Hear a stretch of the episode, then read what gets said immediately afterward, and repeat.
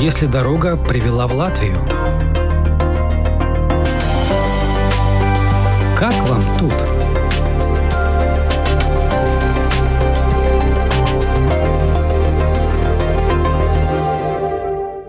Юля и Янис долго присматривались друг к другу. Еще в 2007 году сестра будущего мужа пригласила Юлию в Ригу погостить. Девушки познакомились во время международного студенческого проекта, подружились, часто общались. Тогда и последовало приглашение. Юля приехала.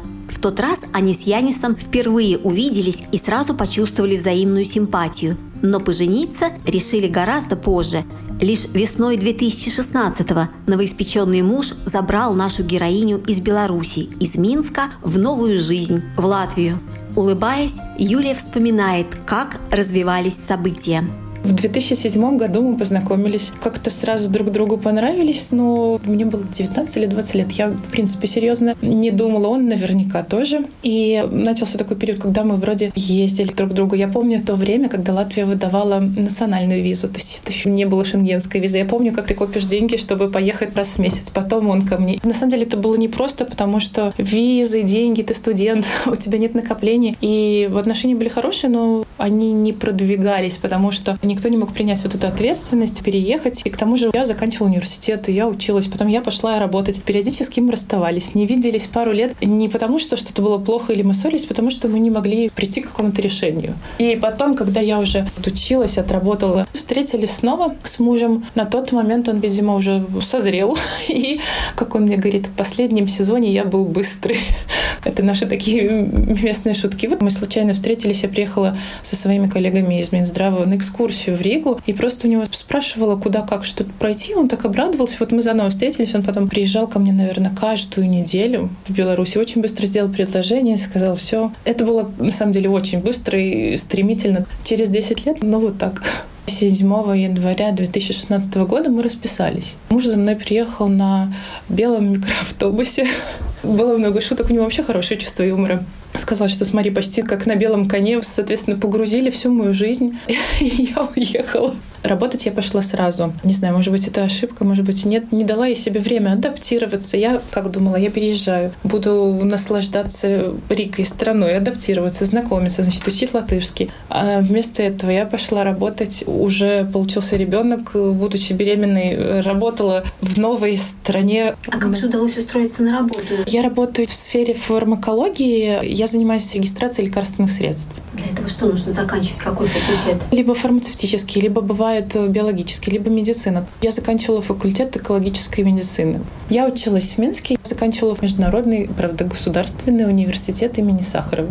Первая моя работа я нашла еще будучи в Беларуси. Я такой, наверное, человек, который привык рассчитывать на себя, и мне было это очень важно. Приезжала сюда на собеседование, но первая моя работа, я попала в не очень хорошую организацию, которая не платила, и я ушла через месяц. И в этот же месяц я нашла себе новую работу. То есть я пошла на фармацевтический завод Волойны, и вот ездила туда, будучи беременной, такие у меня воспоминания нелегкие, потому что все же тяжелая дорога, и когда вот ты не прошел никакой адаптации, все вот это вот сразу, ну ничего. С другой стороны, жизненный опыт, который тебя учит, развивает, а сейчас уже не в онлайне? Нет, я, когда выходила из декрета, я перешла на другой фармзавод, который находится в Риге, потому что мне удобнее. Но специализация та же самая? Да, у меня такая... На английском языке, наверное. А, вся регистрация лекарственных средств, в принципе, во всем мире происходит по одному шаблону документы на английском языке. То есть, если ты знаком с процедурой, у меня был хороший опыт. Я в Беларуси работала не только в сфере регистрации на белорусских заводах. Я работала в представительстве славянской компании. Я инспектировала одна из функции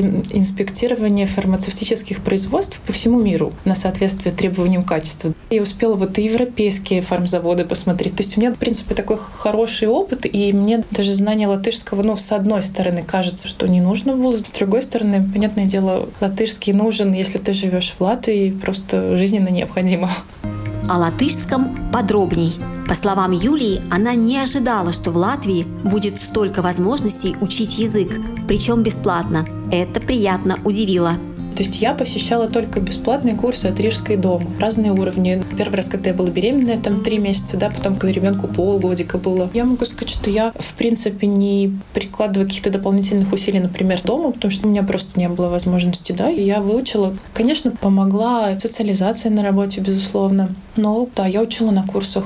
А сейчас вы по-латвийски говорите хорошо? Тут, наверное, буду самокритична. Я говорю, с одной стороны, хорошо по сравнению с людьми, которые живут столько же лет здесь, как я. Я сдала на уровень B2. Может быть, смогла бы и на C1, но записывалась на B. С другой стороны, хотелось бы лучше поскольку я поняла, что вот ты никогда не поймешь культуру того места, где ты есть, без знания языка, мне настолько хочется учить язык, чтобы понять больше и впитать в местную культуру. Например, очень нравится Зиедонис, но поскольку у него очень сложные тексты, я дошла только до того уровня, что вот э, мне подарили коллеги маленькую книжечку, где у него такие предложения, одно-два предложения, как бы, ну, с глубоким смыслом. И вот э, на данный момент что-то я способна воспринять, понять, вот именно ту, ту глубокую мысль, которая там. Хотелось бы, конечно, конечно, лучше. Хотя я думаю, что я все-таки сделала много. Чтобы ну, продвинуться в этом плане. Да, за этот короткий период в условиях, когда у тебя работа на полный день, маленький ребенок и совсем чужая страна. Ребенку моему сейчас пять с половиной лет. То есть, соответственно, я переехала плюс 9 месяцев и, и, и ребенок. А как дочь зовут? Ева. Причем имя я сама выбирала. Ну, то есть мы, понятное дело, вместе с мужем, но мне очень нравится. Да, конечно. Очень красивая. А муж дома говорит по-латвийски? Изначально, поскольку мы познакомились э, в тот момент, когда и речи не шло о моем переезде в Латвию, и изначально мы стали говорить на русском. Когда я переехала, я много раз просила, пожалуйста, Янис, говори со мной по-латышски. Он говорит, Юля, зачем? Ты же ничего не понимаешь. Ну, понятное дело, из-за привычки ему было сложно, и он все время надо мной подшучивал. Говорил он со мной очень долго только на русском языке. А когда родился ребенок, со мной он продолжал говорить по-русски, с дочкой по-латышски. И когда, кстати, когда дочка заговорила. Однажды она прыгала по кровати и говорила, что вот скрипит кровать. Я не знала слова «скрипит», и спросила, говорила, Ева, переведи. Она так на меня, ты что, не понимаешь? Но до сих пор так бывает, да? То есть он с ребенком говорил на латышском, а потом в какой-то момент, я не помню даже через сколько лет, я перешла на латышский. Я с ним говорю только на латышском как бы хотели, чтобы дочь билингвальной была, говорила и на русском, а дочь уже, дочь уже билингвальная, и для меня это важно. Например, мои родители живут в Беларуси, понятное дело, ни слова не знает по-латышски, мне важно, чтобы у нее с ними был контакт. Здесь важно, чтобы она знала латышский, чтобы она могла постигать язык и культуру. На самом деле мне нравится, у нас такая демократия в семье. Вот как получается, так получается. Не было такого, чтобы у нас были вообще какие-то разногласия или какие-то споры. Мы так очень оба лояльны. А первые впечатления о Латвии, первые впечатления, это получается еще там, 2007 год. Да, осень 2007 года я приехала в Латвию. Это был мой второй раз в Латвии. Первый был, когда я была во втором классе с родителями. В принципе, впечатления были одинаковые. Холодно, ветрено, пасмурно, но при этом всегда мне очень нравилось. Красиво, что-то западает тебе в душу. Хочется знакомиться со страной дальше за последние годы восприятие, ощущения, эмоции изменились, что больше нравится, что меньше, что-то новое открылось, вообще неожиданное. Многие вещи открылись с другой стороны. Даже вот, например, я никогда не думала, что латыши не такая поющая нация.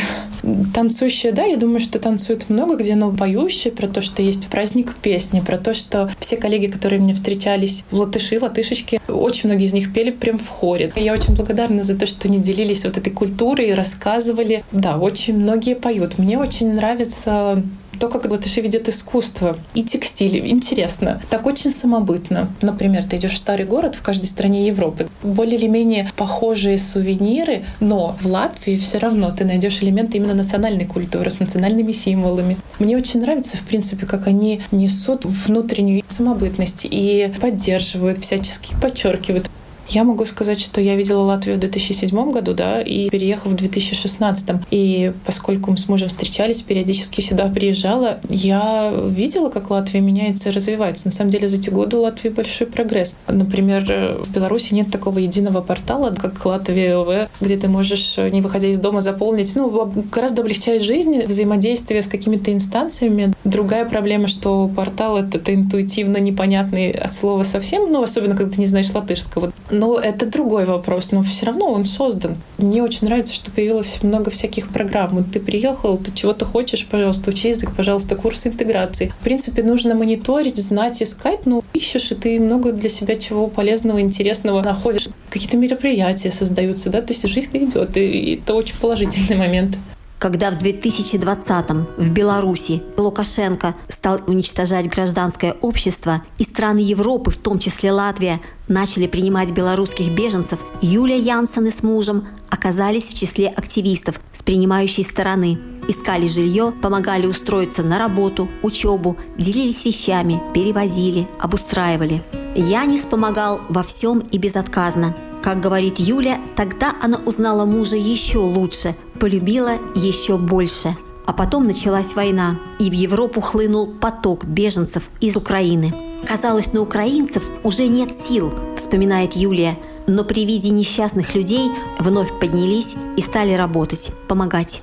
В результате, как это нередко происходит, у нашей героини случилось эмоциональное выгорание – Поэтому о волонтерстве она сейчас говорит мало, неохотно, зато про семейные праздники с радостью и готовностью. Для моего мужа, безусловно, главный праздник Лигу. После Лига 18 ноября. Сейчас поясню почему. Ну, Лига, мне кажется, это как для большинства жителей Латвии, но для него это прям такая традиция, когда он собирается с друзьями, у всех друзей жены, семьи, по много детей, и все в основном уехали из Риги, живут вне Риги, кто на каком-то хуторе. Всегда мы на природе, ночуем в палатке. Первая моя Лига в Латвии, дочке было 4 месяца. То есть даже в этот момент мы поехали вместе. Дочка была все время со мной в слинге. Все равно лига — это святое. И на самом деле всегда красиво, интересно, всегда костер, песни. Всегда мы идем с женами друзей специально куда-нибудь за цветами, плетем венки. Они мне говорят каждый год, когда ты научишься из дубовых листьев плести венок. Да, наверное, основной праздник такой самый масштабный, красивый — это Лигу. Меня муж очень любит природу. Он часто ездит во всякие экспедиции. Лига — это для него, он сам говорит, я так люблю вот эти краски, которые на Лига, а потом уже природа идет на такой упадок. Цвета уже не те, в обратную сторону отсчет. 18 ноября — это государственный праздник. Это государственный праздник, но муж очень любит 18 ноября всегда. У них тоже традиция с друзьями в зимний поход, сплав на лодке и ночевка в спальнике где-то вот, ну, в природе. Уже достаточно холодно же в это время, прям совсем Он холодно. привыкший. Я каждый год говорю, уже вот шесть лет подряд говорю холодно, он говорит, ну у меня же зимние спальники. И каждый год говорит, приезжает, мне в этом году было жарко спать.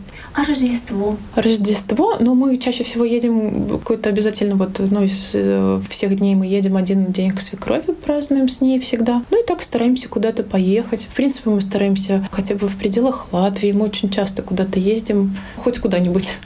А как ребенок Рождество воспринимает? Очень интересно. Вот вчера, например, мы очень смеялись. Я, ну, в Латвии, понятно, есть традиция Адвента. Поскольку в Беларуси, ну, большинство населения все же православное, то есть я, я, например, с родителями там праздновала Рождество 7 января, и нет у нас традиции Адвента, хотя для детей, мне кажется, это прекрасно. Настолько радостно, когда ты можешь хоть маленькие подарочки получать в ожидании Рождества 24 дня в декабре. И живя в Латвии, я с какого-то, с ее, наверное, трех лет стала делать ей адвент-календарь, у нас такие маленькие мешочки. Каждый день она находит там, не знаю, конфетку, заколочку, ну что-то символическое. Искренне верит в то, что это приносит гномы.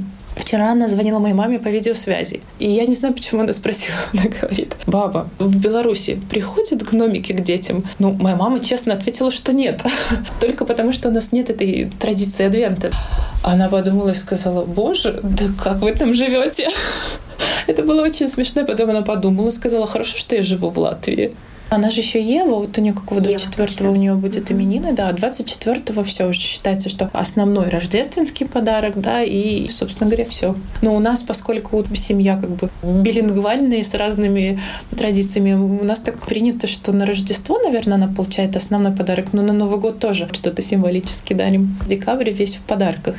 Героиней сегодняшнего выпуска программы «Как вам тут» стала Юлия Янсоне, переехавшая в Ригу из Минска по зову сердца, создавшая в Латвии семью. Вела передачу журналист Рита Болотская. А теперь постскриптум – Вместе с Юлией Янсеной поздравляем всех слушателей Латвии с Радио 4 с наступающим Рождеством. Что же до нового 2023 года? Чего бы вы Латвии и латышам пожелали в следующем году? Стойкости, терпения, взаимоуважения именно к друг другу. Ну и в то же время, если каждому индивидуально, безусловно, такой радости и счастья. И мира всем. Да, мира и спокойствия.